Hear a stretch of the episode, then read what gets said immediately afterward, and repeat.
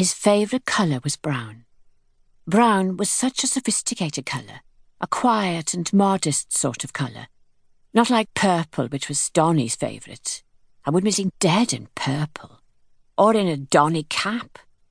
How much would you have to like a boy before you went out wearing a stupid purple peaked cap? Honest, it's amazing the things you can know about someone you don't know. I knew the date of his birth, April the 12th, 1950. He was a typical Aries, but without the Aryan stubbornness. I knew his height and his weight and his favourite drink, Seven Up. I knew the names of his parents and his stepmother, the Broadway musical star. I knew all about his love of horses, which made perfect sense to me because when you're that famous, it must be comforting to be around someone who doesn't know or care what famous is. I knew the instrument he learned to play when he was lonely drums. I knew the name of the dog he left behind when he had to move away from New Jersey. I knew that when he was a boy, he was small for his age, and he had a squint and had to wear an eye patch and corrective glasses, which must have been hard. Harder than for a girl, even.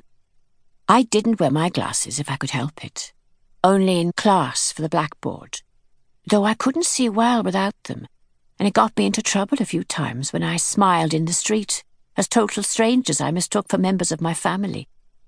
A few years later, when I got contact lenses, I was stunned by the trees. They had leaves, millions of leaves, with edges so sharp and defined they looked like God had made each one with a pastry cutter.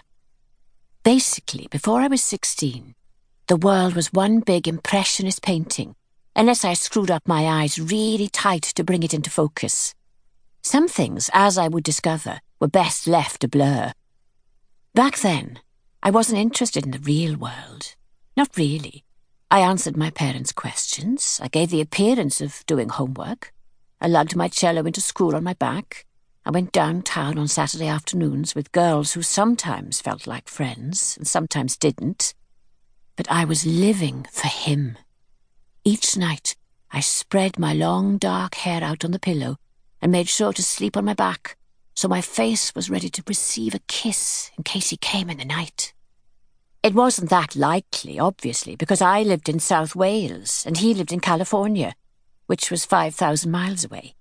And he didn't even have my address, although I had once sent a poem for him to a magazine. Choosing the right colour paper took longer than writing the actual poem. I settled on yellow because it seemed more mature than pink. I thought all the other girls would choose pink, and part of loving him was finding better ways to please him so he would know how much more I cared. They didn't sell brown writing paper, or I would have used brown, because that was his favourite colour. Sometime later, three weeks and four days if you're counting, and I definitely was, a reply came in the post. It was seventeen words long, including my name. It didn't matter that the letter said they were sorry they couldn't publish my poem. In some crucial way, I felt as though I had made contact with him at long last.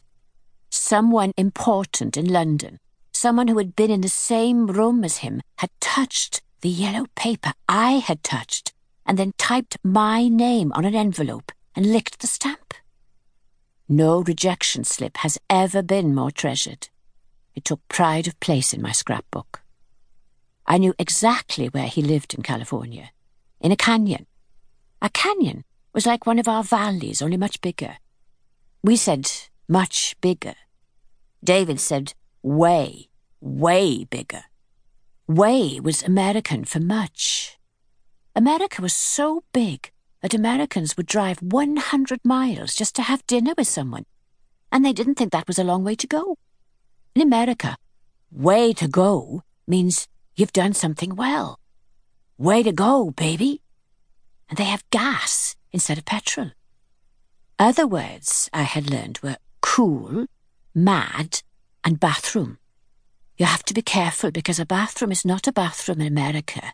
It's a toilet. The Americans are most polite people who are not standing for vulgarity, said my mother, who was German and beautiful and disapproved of many things. You might say that my mother's whole life was a battle to keep the vulgar and the ugly at bay. In our town, she had found the perfect enemy. I just liked knowing American words because they brought me closer to him. When we met, it would be important to retain my individuality, which was one of the top things David looked for in a girl. In every interview I had read, David said that he preferred a girl to just be herself. But to be honest with you, I was unsure of who myself was, or even if I had one, although I still maintained a touching faith that this unknown and as yet undiscovered me would be deeply appealing to David when we eventually met. How could I be sure? The understanding in his eyes told me so. Oh, those eyes. They were deep green pools you could pour all your longing into. Still, I reckoned that meeting David would be awkward enough without any unnecessary confusion, so I did my best to pick up American. It would be tricky to go to a bathroom in his house in Los Angeles, for example, and find there was no bath, wouldn't it? Or imagine saying someone was mad. David would think that I meant they were angry. Crazy means mad in America. Back then, I couldn't imagine David ever being angry. He was so gentle and sensitive. Sorry, do I sound mad? Donny Osmond's a moron, Sharon said firmly. She was kneeling on the floor, picking at the staples in a centerfold with her thumbnail, trying to free a male torso. The slender, headless body was naked to the waist and practically hairless, except for a fine golden down just above the belt, which boasted a heavy bronze buckle. It looked like the door knocker to an Aztec temple. Sharon eased the poster off the frail metal pins until it rested on her hands, trembling a little in the hot air blowing from the small heater beside her.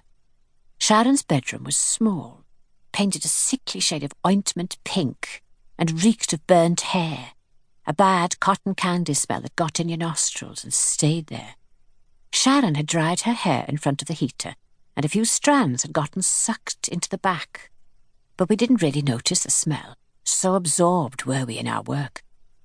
I don't think Donny's a moron, to be honest with you, I said carefully. All the Osmonds are morons. I read it in the mag, she insisted, without looking up from the poster. Sharon was an expert restorer the best artist in our class.